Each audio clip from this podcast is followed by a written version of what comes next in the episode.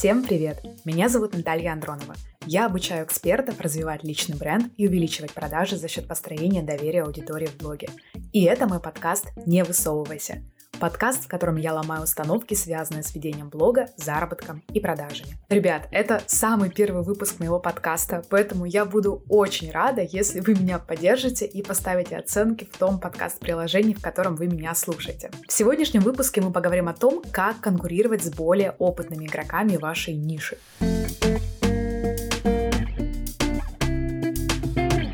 Уж эти крупные популярные блогеры. Оказались когда-то в нужное время, в нужном месте, и теперь они могут позволить себе более расслабленно вести контент, а на их обучение выстраиваются толпы желающих. Неважно, кто вы, маркетолог, психолог, преподаватель иностранных языков, нутрициолог, юрист, ну, по-любому в вашей нише есть парочка, а то и гораздо больше крупных и опытных экспертов. И, конечно, вы время от времени себя с ними сравниваете. И каким бы ни было это сравнение, оно не идет вам на пользу. Сейчас я обучаю экспертов развивать развивать личный бренд и продавать свои услуги через блог. Но раньше, пять лет назад, я была репетитором английского. И вообще изначально свой блог я заводила с целью найти учеников. И скажу вам честно, я тоже через все это проходила. Когда я только решила вести блог в 2019 году, я, конечно же, тоже начала с того, что я в Инстаграме стала искать крупных англоблогеров. Что произошло после того, как я посмотрела эти раскрученные странички, кучу восторженных отзывов под их постами и, так скажем, оценила масштаб их продаж. Я читала посты, под которыми была бешеная активность. Ну, может быть, конечно, она была не бешеная, но на тот момент мне казалось, что там бешеная активность. Я смотрела на это и думала, боже, ну какая-то банальная и заезженная информация, ну все же об этом знают. Я смотрела их сторис и думала, блин, ну какую скучную банальную информацию они дают, какие скучные сторис у них.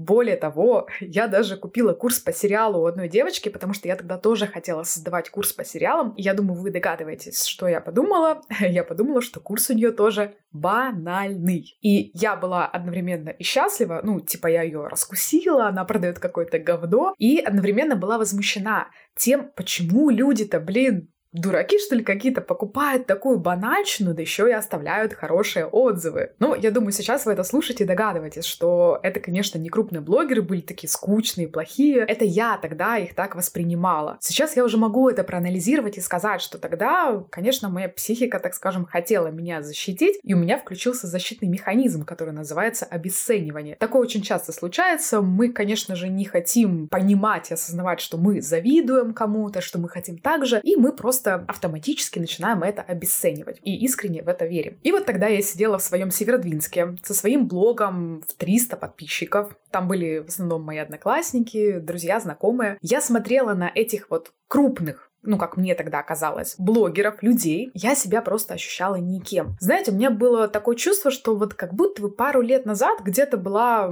какая-то очередь, и людям раздавали возможность иметь крутой блог. А я эту очередь просрала благополучно. А те, кто там были, им просто очень сильно повезло, потому что они оказались в нужное время и в нужном месте. Тогда я не была в терапии, и мне тогда было, конечно же, гораздо проще искать причину своих неудач, ну, где-то вовне. Кому-то больше повезло, у кого-то больше денег, денег, а кто-то живет в Москве, и, конечно, у него там больше возможностей, у кого-то связи какие-то и так далее. Но потом я поняла все-таки, что я хочу другую жизнь. И если я все-таки вот буду сидеть на диване и рассуждать, что кому-то повезло больше, а кому-то меньше, то это никак мне не поможет. Это осознание, оно, естественно, пришло не за один день, но оно, слава богу, пришло.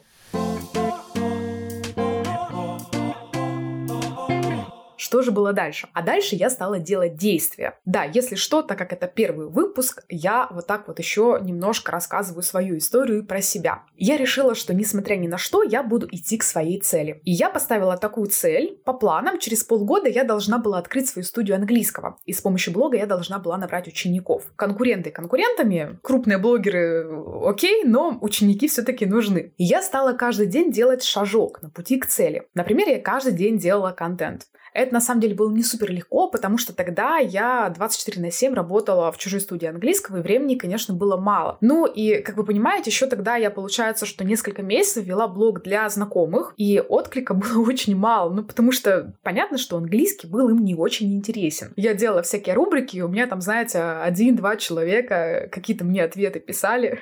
Я была им, кстати, очень благодарна. Но, несмотря на это, я не забила. Потом я запустила таргет, и на меня стали подписываться люди. Это, конечно, было вообще просто прекрасное чувство. Я никогда не забуду, вот, наверное, первый день, как у меня получилось удачно запустить таргет. Это, конечно, тоже получилось не с первого раза, но потом, когда вот это пошло, ко мне стали приходить люди, ставить лайки, писать комментарии. Это было прекрасное чувство. Итак, потом, получается, спустя полгода я действительно выполнила первую цель. Я открыла студию, набрала учеников, и я поставила следующую цель — стать номер один в нише блогинга для преподавателей. Да, я так старалась выполнить первую цель, что мои коллеги стали на меня подписываться и спрашивать советов, а как набрать учеников через блог. Дело в том, что тогда это еще не было мейнстримом, и тогда не было вот особо преподавателей, которые обучали блогингу других преподавателей. Спустя год-два ведения блога крупные англоблогеры, которые казались мне тогда такими крутыми, далекими, они стали на меня подписываться, лайкать мои посты, покупать мои обучения. И что самое интересное, они очень хотели попасть в мое окружение. Ну, с кем-то я действительно и правда дружу до сих пор. И то же самое, кстати, стало происходить и с другими экспертами, когда я перешла в другую нишу. Да, я мастер по смене ниши целевой аудитории, если что. Если вам, кстати, интересен этот мой опыт, э, вот тема смены ниши и целевой аудитории, то пишите в комментариях, я подумаю о специальном выпуске. Так вот, на меня сейчас подписываются многие эксперты по продажам, за которыми я когда-то следила и думала, что они там сто раз круче меня. Но прикол в том, что сейчас они мне кажутся обычными людьми. Они больше уже не кажутся мне там какими-то далекими, супер крутыми и так далее. И отсюда я хочу сделать первый вывод, который поможет вам разрушить установку о том, что вам никогда не угнаться за крупными конкурентами и что вообще никто к вам не пойдет, если есть они. И звучит он так. Много экспертов, которых вы считаете крупнее и круче вас, на самом деле такие же обычные люди, как и вы. Если вы опытный специалист, то велика вероятность того, что на самом деле вы не так уж сильно отличаетесь в опытности, так скажем, и в экспертности по вашей сфере. Просто этот человек в отличие от вас, лучше выстроил систему продаж. То есть, если вы, например, психолог, у вас 5000 подписчиков, и вы смотрите на психолога, у которого 50 тысяч подписчиков, но при этом вы понимаете, что ваш опыт, ну, плюс-минус одинаковый, получается разница не в том, что он круче вас в психологии,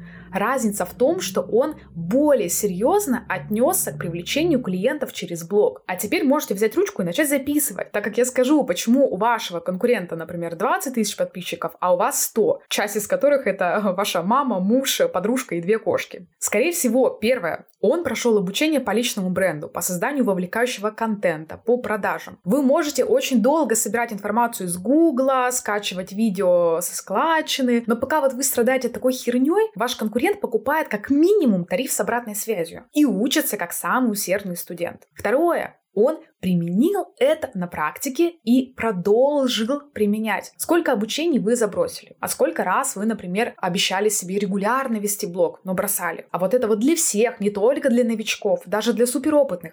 Сколько раз вы не применяли то, что вам рекомендовал более опытный специалист. Вот-вот, даже я на это много раз попадала. И третье, возможно, самое главное, он не сдался, когда у него не получалось. У нас у всех, понимаете, есть моменты, когда что-то не получается. И вот, возможно, ваша разница с более крупными игроками как раз в том, что вы быстро сдаетесь а они не сдаются. И поэтому вот здесь, в этом первом пункте, я бы рекомендовала посмотреть на этих более крупных игроков и задать себе один вопрос. А что сделал он, чего не сделал я?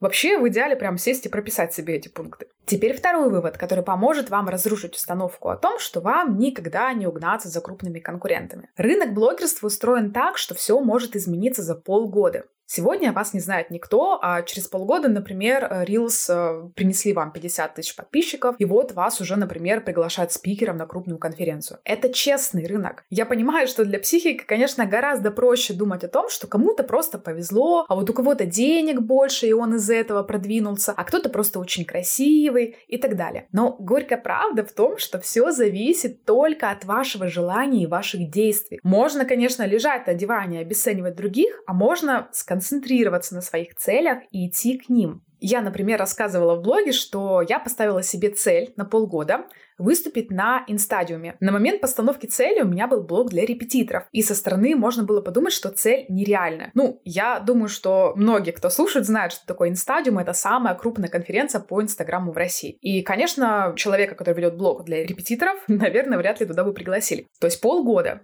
Но я знала, что я достигну этой цели. Потому что это уже не первая цель, которую я достигла за последние годы. Я знаю, что цель можно не достигнуть только в одном единственном случае. Ты просто забил. Ну или умер. Во всех остальных случаях, если ты прописал себе шаги и ты делаешь, то ты 100% достигнешь цели. Кстати, если что, в моем блоге есть сохраненная сторис, где я подробно рассказываю, как я попал на инстадиум. Ссылка на блог есть в описании подкаста. Подытожу этот пункт.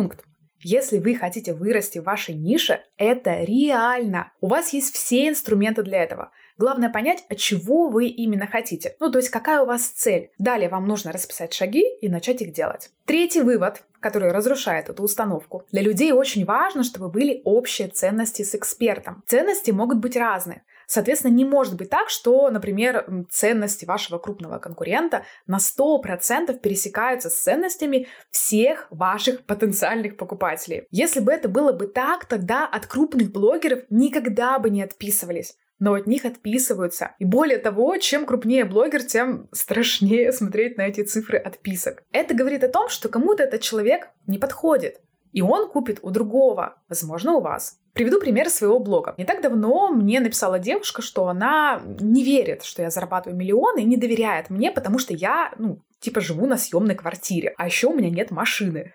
Логично, что этот человек у меня не купит. Но зато, например, он сможет пойти к другому эксперту, который может зарабатывать, допустим, даже в несколько раз меньше меня, у которого, например, меньше подписчиков и опыта, но этот эксперт транслирует в сторис, что у него есть своя собственная квартира, машина, и для него это важно. Для каких-то людей своя квартира, машина — это большая ценность, это стабильность. Неважно какого размера, неважно где находится, свое это безопасность. Но, например, для меня еще для других каких-то людей наличие собственного жилья на данный момент не является большой ценностью. Для меня на данном этапе жизни, например, гораздо важнее свобода. Я могу сначала пожить в одной квартире, потом в другой, а потом, может быть, вообще поехать в другой город или в другой стране пожить и так далее. А стабильность для меня — это мой личный бренд и выстроенная продуктовая линейка. Вот понимаете, это для меня Б — безопасность. И получается, что у меня сейчас нет своей собственной квартиры, но я никогда никогда в жизни не была так уверена в своем финансовом благополучии и стабильности, как сейчас, когда у меня развитый личный бренд. При этом, разумеется, придет время, я куплю свою квартиру,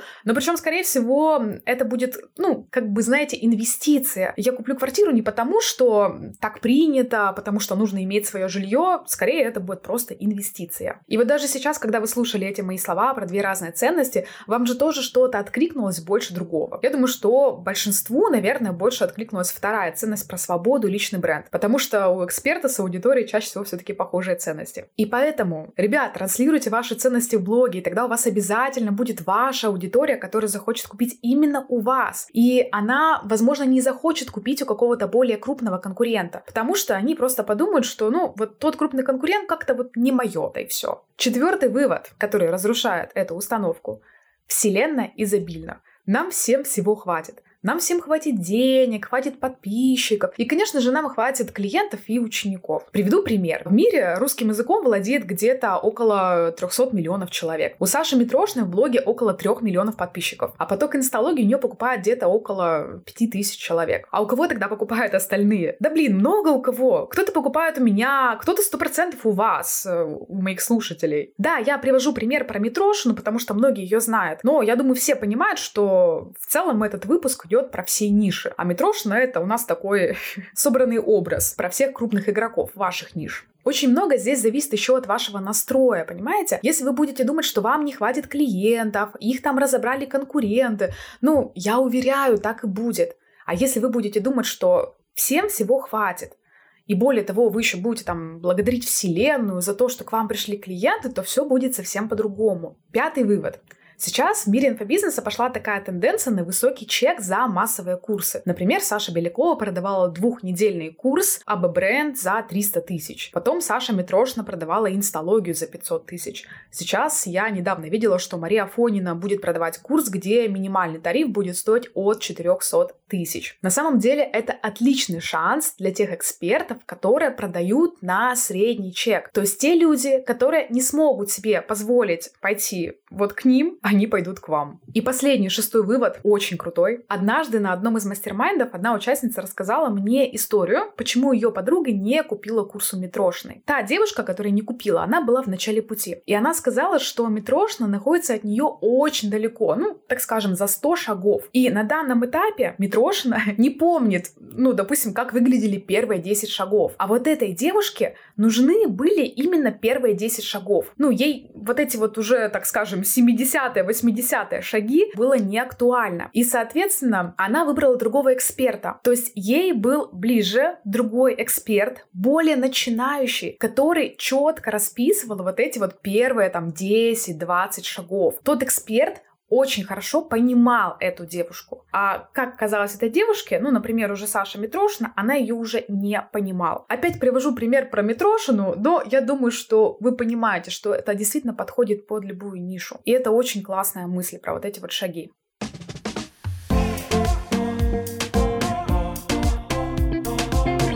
Спасибо вам большое, что вы прослушали первый выпуск моего подкаста. Если вам понравился мой первый эпизод, если вы хотите меня поддержать, потому что дальше будет еще очень много крутых выпусков, тогда подписывайтесь на подкаст, и вы будете моими первыми подписчиками. Мы встретимся с вами через неделю. В следующую пятницу я расскажу про то, что же делать, если вам кажется, что вы скучный и вам нечего показывать в сторис. Ставьте оценки в Apple подкастах и сердечки в Яндекс Музыке. Оставляйте комментарии и делитесь инсайтами и конспектами в сторис сторис. Это очень сильно поможет моему подкасту расти. Жду вас в моем инстаграме, ссылки на него в описании к выпуску.